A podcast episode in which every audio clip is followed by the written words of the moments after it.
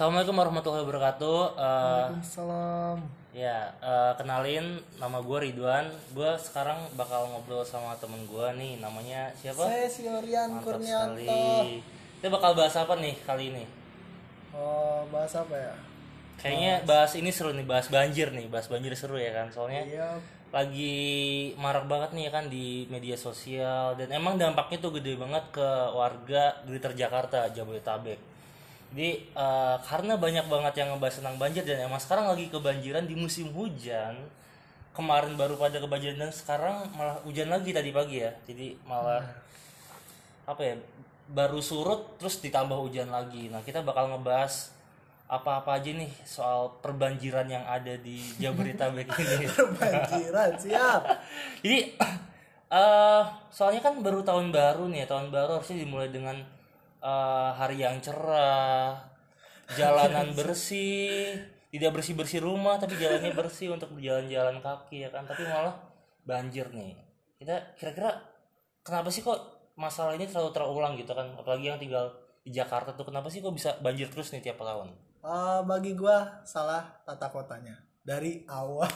Dari awal. Soalnya emang banjir Iya. itu bukan masalah sekarang doang, udah masalah dari dulu banget dari zaman kemerdekaan Indonesia juga kayak udah kebanjiran deh ya. Iya betul, that's why pas zamannya Belanda juga dibikin pintu air Manggarai ya, karena Belanda juga realize eh, datarannya itu emang dataran rendah, dia tuh berbentuk mangkok gitu kan. Eh, tapi kenapa sih dengan ya kan sekarang teknologi makin canggih nih, Eh, dan anggaran Jakarta juga anggaran yang terbesar kan di Indonesia tuh, kenapa kok nggak bisa di solve nih masalah banjir kan? Padahal kan Jakarta itu pusatnya pemerintahan, iya sekarang masih pusatnya bisnis juga ya, tapi kenapa dari dulu sampai sekarang banjir nggak bisa diatasin gitu? Ya gimana ya? Saya Orang- tata kotanya nih ya, tata kotanya. Seharusnya tuh yang benar gimana sih? kata kota yang bener susah soalnya di masalah di Jakarta itu kompleks kayak masyarakatnya banyak terus itu juga uh, ruang terbuka hijaunya dikit Hmm. dan banyak masalah sumpah Kan harusnya ruang terbuka hijau di suatu daerah tuh kalau nggak salah 30% ya harus Iya. ada. Tapi di Jakarta tuh masih kecil banget. Karena banyak hal, karena ya emang eh, sebenarnya ruangnya ada cuma emang nggak dibuat nih sama pemprovnya. Dan juga ada banyak yang udah diambil alih sama warga-warganya juga gitu kan. Eh, kayak hal-hal simpel apa sih kalau di rumah tuh harusnya kayak yang harus kita buat sendiri nih sebagai warga misalnya kayak ada selokannya bersih terus eh, harus dibuat ya pokoknya kita harus ngejaga gitu kan selain tata kotanya iya. juga. Nggak bisa kita nyalain pemerintah doang itu iya PH betul. Jadi itu tanggung jawab semua orang ya sebenarnya. Cuma kalau dari pemerintah nih selain tata kotanya kira-kira apalagi tuh eh, yang nyebabin banjir nih? Harusnya pemerintah gini gini gini. Pemprov DKI Jakarta gini gini. Apa ya? Langkahnya sih bagi gue yang nggak tepat. Apanya? Loncat ini.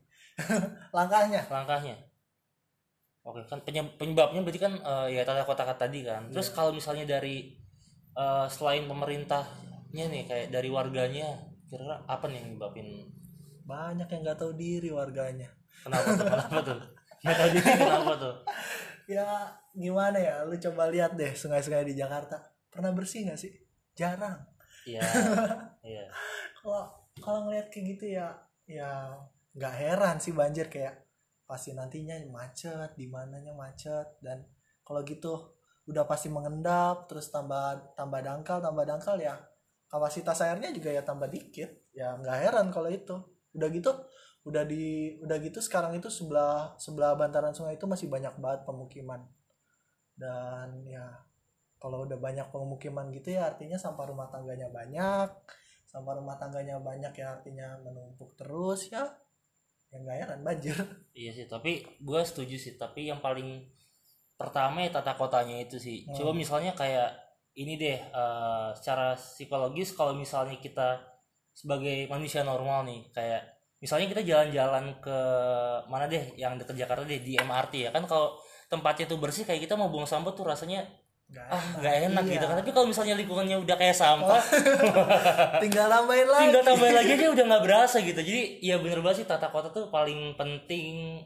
Terus eh, dibuat bersih segala macam dari awal sebenarnya. Ditambah Iya. lagi ya karena mentalnya emang udah, eh, Udah kurang gitu. kurang bagus ya mental warga-warganya juga. Ditambah udah kayak gitu ya ya udah jadinya tambah banyak sampahnya. Bikin memperparah banjir. Udah alirannya aliran sungainya makin sempit Eh, terus juga apa ya?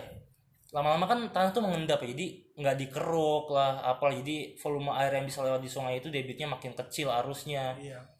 Warganya nyampah pula disalurkan segala macam jadi man- mampet semua kan. Nah, itu tuh. Jadi kayak tata kelola iya. Terus dari warganya buang sampah iya. Tapi kalau dari pemerintah yang gua udah mention tadi yaitu eh penyebabnya ya karena sungainya ini nggak diurusin gitu. Kayak harusnya kan dikeruk atau bener-bener diperhatiin lah kayak ya bener lo bilang tadi di pinggir kiri kanannya bantaran sungai itu banyak rumah-rumah warga yang seharusnya kan nggak boleh. Boleh. ada Nah, peraturannya itu nih gimana caranya tuh? Nah, harusnya kan emangnya di dipindahkan kan, dipindahkan. pindahkan Jangan ngomong gusur terlalu tidak humanis lah kalau digusur, dipindahkan. Jadi pindahkan kita saja pindahkan. Jadi harusnya tuh emang digus ya dipindahkan dan sungai-sungai itu dikeruk nih ya kan. Harusnya dikeruk gitu. Jadi hal-hal itu tadi sih yang menjadi penyebab kenapa sih eh, banjir selalu terulang ya. Tata kotanya dari awal emang udah jelek. Eh, terus dari pemerintahnya sikapnya yang kurang effortnya buat ngeruk eh, sungai dan segala macam dan ditambah lagi emang warganya eh, kurang menjaga eh, kebersihan dan mem- membuang sampah pada tempatnya gitu ya itu ya poin-poinnya terus yang udah kita lihat kemarin nih apa sih eh, dampaknya yang udah terjadi nih. Kalau kita lihat kan ya selain banjir ada iya korban jiwa segala macam. Ap- apa aja menurut lo yang lo highlight nih dari banjir ini? Masyarakat mungkin punya kolam renang baru. Gue gue lihat tuh di berita banyak banget masyarakat renang-renang kayak orang kurang kerjaan ada yang keluarin kayak beneran. Beneran kayakin dong gila. Mungkin ini juga ini ya gue nggak tahu ya. Eh, dengan banjir ini gue lihat di media sosial dan pas gue lewat juga tuh kayak warganya happy happy aja gitu. Ya kan? Happy happy aja. Bahagia warganya gitu gue lihat-lihat. So, tapi gue tuh jadi miris gini. Eh, dengan adanya banjir sebegini tingginya warganya tuh nyantai. Di satu sisi gue bersyukur warga Jakarta berhasil mengatasi stresnya sendiri. Iya, tapi di sisi lain kan berarti pol- berarti kan logikanya oh berarti ini mereka udah biasa banjir gitu kan. Itu kan itu ada hal yang salah ya pemakluman iya jadi kan di satu sisi ya oke gue oh gue seneng nih gue relief kan. Oh ini warganya nggak stres karena banjir. Tapi kan di satu sisi ya berarti kan karena udah saking seringnya banjir mereka jadi udah santuy kan udah santai gitu. Iya gue ironis sebenarnya dengan hal-hal yang terjadi gitu kan. Ditambah lagi sekarang karena kemarin kan intensitas hujannya tuh parah ya sampai 24 jam kayak nggak kayak biasanya lah Iya, jadi lama- seharian gitu lah. Jadi Iya. dampaknya tuh eh, yang sebelum-sebelumnya cuma daerah rawan banjir aja yang banjir sekarang, yang enggak iya yang enggak rawan banjir juga kena banjir. Rumah-rumah artis lo Iya gila rumah-rumah artis. Ya kan kemarin gue lihat ada foto siapa? Yuni Shara ya? Iya, Yuni Yuni Shara, Shara Yuni Shara. wow. Itu gimana ya? Kebanjiran. Artis kan pasti ya rumahnya perumahan kawasannya elit. eh, perumahan elit. Kawasannya juga kawasan yang pasti steril udah bersih. iya dijaga. Betul tata eh, tata kompleksnya tata iya. kompleks. Tata kompleks bukan tata kota tata ya. kompleksnya ya udah. Ya yang nggak kumuh ya kan? Selokannya jernih bersih. Iya sampai rumah-rumah artis loh gue juga parah banget ya berarti kan yang sekarang parah tuh. parah parah. Tapi ya itu reaksinya itu ya kayak gitu santai gue. Iya, sampai banyak meme tuh ada wah ini adalah peluang bagus buat Gojek bikin gosip nih. Aduh ya. Tapi gimana ya kalau misalnya dilihat dari dam apa banjir yang kemarin itu ya emang eh, ini sih eh, banyak yang nyalahin nih langsung ke pemerintah lah, ke pemprovnya lah, nggak kerja nggak apa gitu. Di satu sisi ya kita emang em, harus sih ngekritik pemerintah soalnya kan emang mereka dikasih mandat nih. Kira-kira eh apa sih yang seharusnya itu dilakukan? Terus kinerja yang dilakuin selama ini tuh buat ngatasin banjirnya terutama di Jakarta nih apa gitu? Maksudnya sebagai sosok ibu kota eh, dari ini ibu kota negara Indonesia nih masa kebanjiran kan gimana gitu? Dilihat di kancah perpolitikan internasional kan. Kancam siap. Masa ibu kota banjir gitu kan nggak enak gitu gak ngaruh sih orang dari dulu banjir tetap jadi ibu kota. Oh iya iya. Makanya itu kan sekarang ibu kota dipindahin. Eh tapi kan kalau gini gini gini. Oh iya ya. Kalau misalnya banjir kan otomatis kan eh, aktivitas kan jadi terhambat ya. Yap. Ya kan bulan kemarin baru aja Jakarta apa Jawa Barat juga yang eh, pemadaman listrik. Itu, itu Jawa Barat satu Jawa satu Jawa Barat ya? Jakarta Satu Jawa juga Barat. Jakarta kan? Iya jelas. Jakarta juga kan ya, ya. Jakarta Eh, it oke eh, dampaknya sih emang nggak se- menurut gua nggak sebesar dampak dari mati listrik itu ya karena eh, secara teknis kapitalnya tuh operasionalnya masih bisa jalan. Cuma eh kalau yang di banjir ini tuh masih bisa jalan operasional. Tapi kalau yang pas mati listrik kan total mati lumpuh semua tuh. Ya Eh, lo nggak ada operasional segala kan sekarang kita udah pakai internet segala macam driver online dan segala macamnya. Transportasi juga ya terkendala banyak lah. Soalnya emang dia mau kerja di satu sisi dia udah mati komuter lain yang fasilitas publik juga udah nggak bisa dipakai kan mati listrik. Tapi kalau yang banjir kan ya walaupun emang dampaknya nggak sebesar mati listrik karena operasional masih jalan tapi kan transportasi ini tetap tetap masalah lumpuh sih kan iya. masalah kan. Jadi eh, gede banget lah eh, kerugiannya kalau misalnya banjir. Apalagi ntar kalau misalnya tambah parah tambah parah populasi tambah banyak banjir tiap minggu kan waduh pas musim hujan kan nggak lucu dong ya nggak? Kira-kira eh, harusnya pemerintah tuh ngapain sih kinerjanya apa aja sih harus dilakuin? Kalau yang harusnya sih ya pemerintah itu beneran tegas. Yang gue bilang tadi yang salah tata kota gitu-gitu. Pertama misalnya eh coba tanya coba eh, mikir kalau kenapa sih ada orang-orang di bantaran sungai? Karena mereka nggak punya rumah. Terpaksa buat rumah di situ. Kalau terpaksa artinya? Eh kalau terpaksa dan jadi rumahnya artinya apa? Dibiarkan. Nah itu kenapa dibiarkan? Itu masalah pertama ya harusnya ya pemerintah ya jelas lah tegas. Kalau lu nggak punya hak di situ ya jelas. Ya lu pergi. Gue sih eh, nggak terlalu mikirin itu kayak eh, emang udah ada usaha baik apalagi yang dulu itu udah dipindahin ke rusun gitu-gitu. Walaupun tetap nimbulin masalah ya tetap itu ada usaha baik.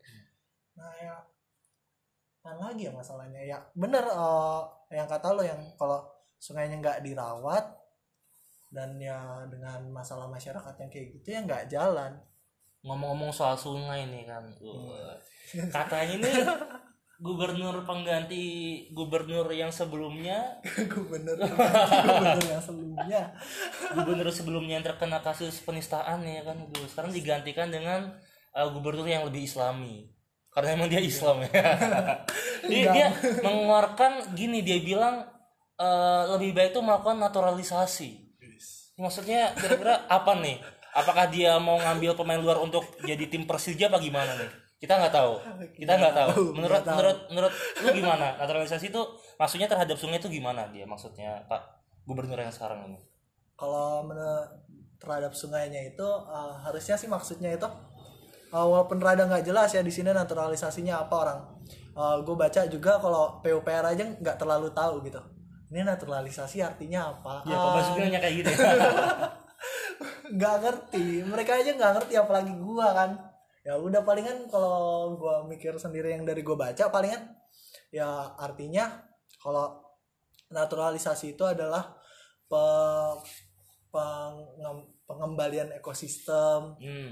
pengembalian ke keadaan seperti semula ke alam gitu-gitu. Ya artinya maksudnya ya eh, beton-beton yang nggak nggak dibeton beneran nah, dikasih batu-batu terus dikasih ekosistem dikasih RTH rumput di kiri Tapi bukannya kalau yang beton-beton diganti malah bukannya dia kan harus eh, ngelepas terus malah jadi longsor dong malah ngerusak pinggiran-pinggirannya.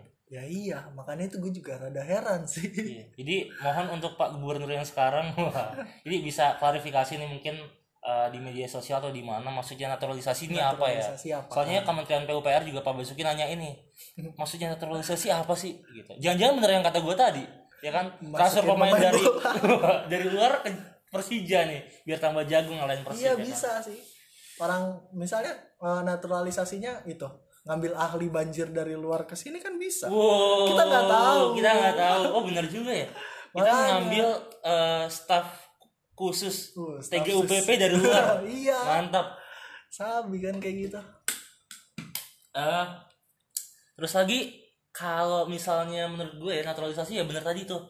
Jadi eh, balik ke alam ya, balik ke alam. Tapi Pak Anies tuh pernah bilang kema- pas itu tuh dia bilang konsepnya juga nggak cuma sekedar itu aja. Jadi mengembalikan ekosistem.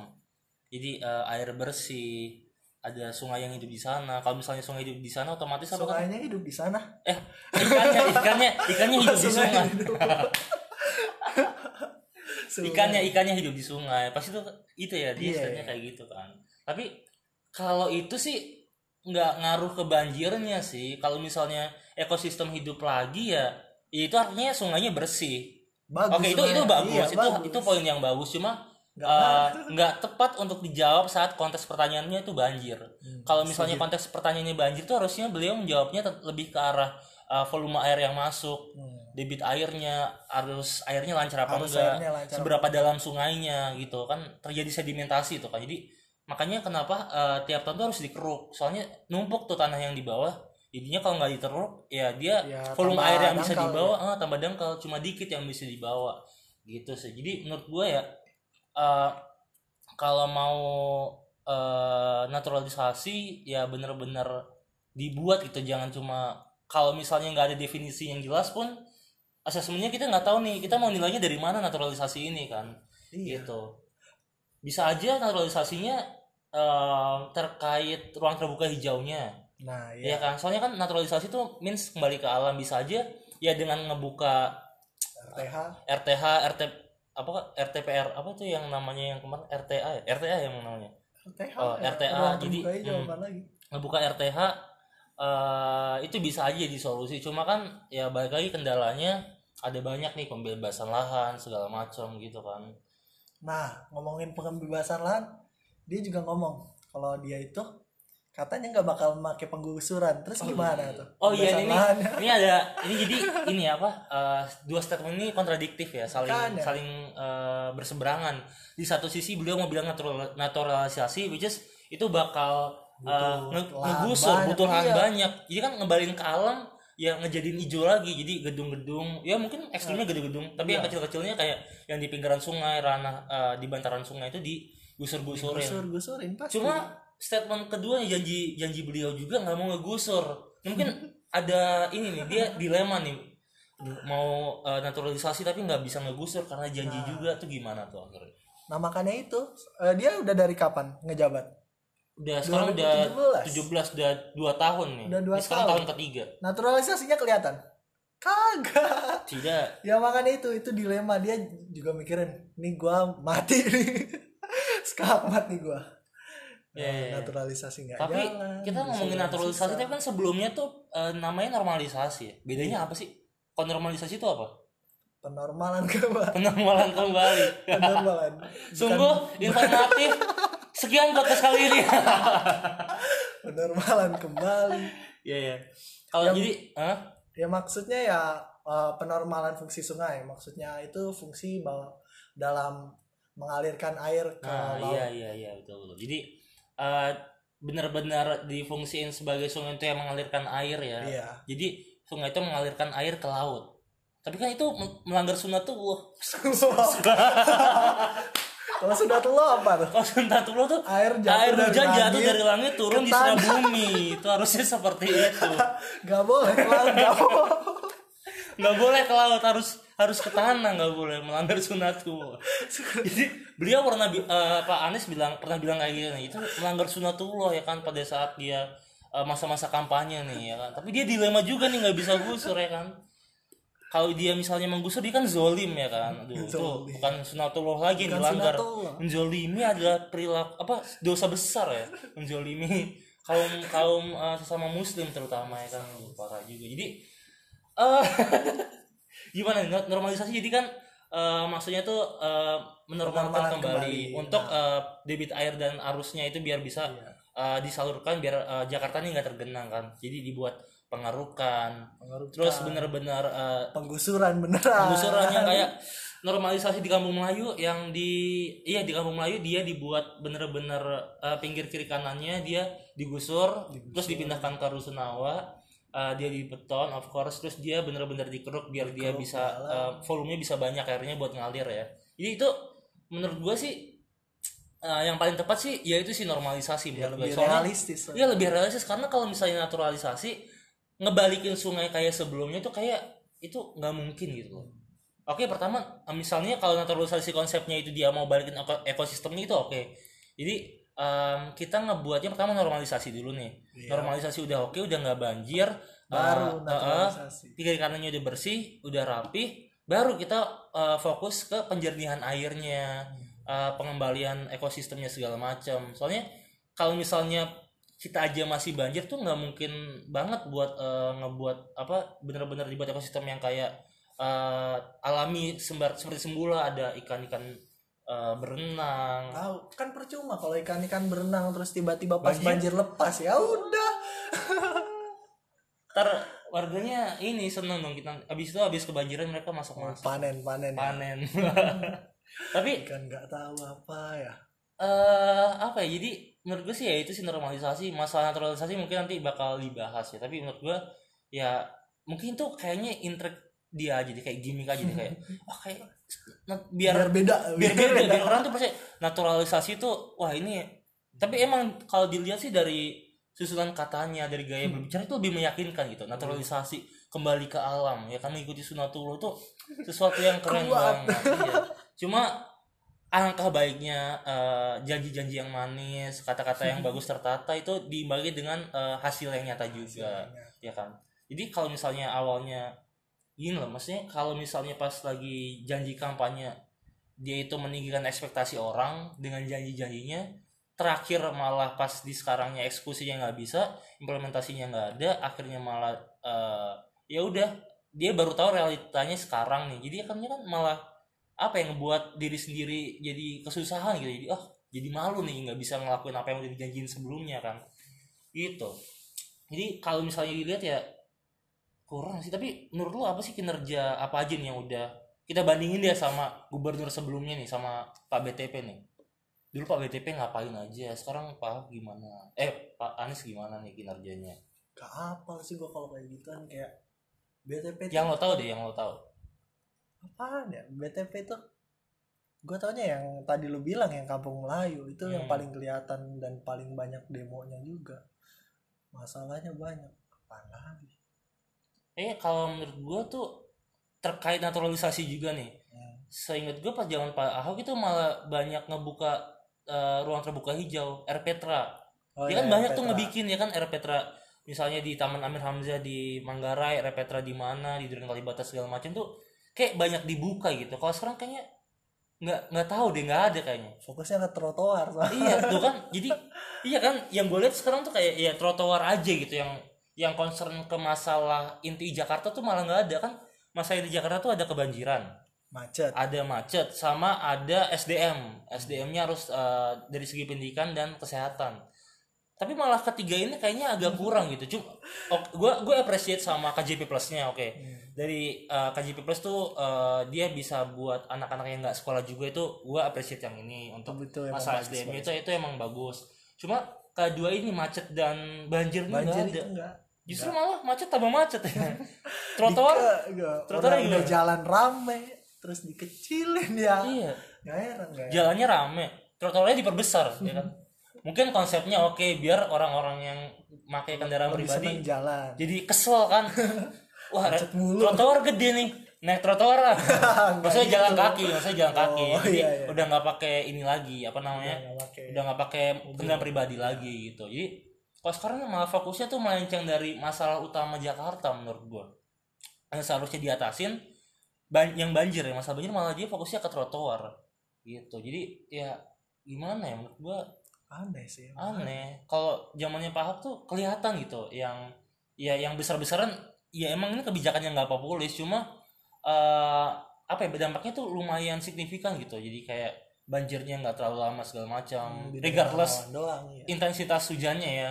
Menurut gua tuh eh, karena ada sesuatu yang nyata jadi ya ada progres yang kita tahu gitu. Kelihatan tapi kelihatan kelihatan. kelihatan. Yang sekarang gua nggak tahu nih. Maksudnya naturalisasi ngapain? Iya, pertama naturalisasi ngapain? Kedua, yang udah dilakuin untuk eh, ngatasin banjir tuh apa? iya Gue nggak tahu kan lagi bahas banjir. Gue nggak tahu yang udah dilakuin Pak Anies nih buat banjir gue nggak tahu apa. Udah Selain tahu, himbauan untuk warga bersiaga gue nggak tahu.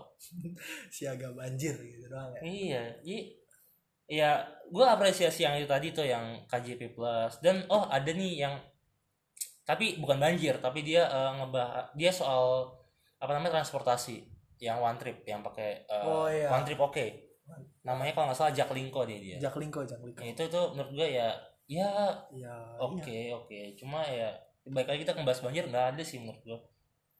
Enggak ada. Itu apa namanya? Ah gue lupa. Yang vertikal vertikal itu apa? Vertical garden. Di Singapura vertical garden. Apa vertical apa nih? Gue lupa yang jadi penyerapan itu yang ya biopori. penyerapan vertikal ya namanya. Biopori ya? Iya pak yang pakai biopori. Iya. Dia dia juga ngelakuin itu sih tapi Di mana? ya wah gue gak tahu di mana. Setahu gue sih gue nggak tahu ini udah jadi himbauan atau mau diranya di peraturan. Jadi eh, setiap area rumah jadi misalnya lo punya luas tanah 2 kali 3 meter. Hmm. ya itu tanggung jawab lo 2 tiga dua kali 3 meter itu setiap ada air hujan yang masuk ke situ lo tanggung jawab. Entah lo pakai biopori entah lo pakai wadah penampung air hujan segala macam tapi gue sebagai warga Jakarta belum belum tahu nggak ada sosialisasinya juga. Nggak ada apa-apaan sih. Tapi menurut gue tuh eh, sesuatu yang eh, bisa diterapin loh. Bisa banget bisa. Tapi menurut gue pertama tuh ya eh, gini dibedain. Kalau untuk warga itu dia berupa himbauan. Tapi sangat dianjurkan gitu loh. Kayak bener-bener dikontrol dari kelurahannya nih. Kelurahnya bener-bener kerja nih turun ya kan? Gak cuma di kantor aja. Tapi kalau buat yang korporasi kayak misalnya dia pemilik lahan besar pihak swasta kayak dia yang punya mall tuh dia bener-bener harus eh, ngebuat. Soalnya apa ya ya mereka kan makan lahan yang besar. Kalau mau kan pasti bawahnya di beton semua tuh kan Beton dicor semua pasti. macam. Iya buat buat parkir kan. Buat parkir basement. Jadi nggak ada penyerapan sama sekali kan. Jadi ya they have to take responsibility ya kan. Ya pegri iya kan harus ya apa kayak pokoknya karena mereka udah bener-bener ngas berda- apa ngasih dampak yang besar uh, buat apa ya penyerapan air jadi hilang gitu. Secara masif kan. Kalau rumah-rumah warga yang kecil kan ya ya cuma segitu ya lah. cuma segitu. Kalau dia kan satu orang yang pemilik korporasinya tapi lahannya besar dia harus tanggung jawab. Soalnya kan itu untuk bisnis juga. Hmm. itu selain dia harus bertanggung jawab terhadap maintenance dan kayak bikin trotoar tapi ini harus corporate social responsibility. Nah CSR ada sendiri tapi ini ada lagi. Kalau ini emang harus oh ini kewajiban ya kewajiban kayak retribusi gitu. Harus eh, selain CSR kalau CSR kan tuh hak perusahaan ya. Dia mau ngasih mau enggak. Tapi kalau misalnya ini tuh harus menurut gua ide yang cukup bagus sih diterapin. Soalnya kan di Jakarta emang banyak lahan-lahan milik, milik swasta nih. Harus benar-benar dijaga. Ya soalnya kenapa? Kalau misalnya dia juga nge- ngejaga toh yang rugi juga mereka mereka juga kan. Kalau misalnya banjir bisnisnya kan juga mati otomatis. Iya. Terus eh, apa ya? Menurut gua ya itu sih karena harusnya ada nih kerja yang benar-benar nyata nih dari pemprov DKI soalnya lang ya itu langkah yang diambil ya salah yang itu malah trotoar. Iya. Harusnya banjir dulu udah tau. Jadi gue mikir kemarin ini kayaknya udah mau musim hujan tapi kok nggak ada pergerakan apa-apa? Malah bikin trotoar gitu loh. Perbaikan trotoar bikin drama nebang pohon. Hmm. jadi ya ya menurut gua kurang sih nah kalau menurut lu sendiri apa sih yang seharusnya sekarang dilakuin atau solusinya apa nih yang harus dilakuin sama pemprov nih buat eh, apa ya ya minimal mengurangi lah banjir jangan sampai separah ini gitu? Ya kalau mengurangi gampang ya kerja nyata ya. Kerja yang kelihatan dulu lah bikin apa gitu.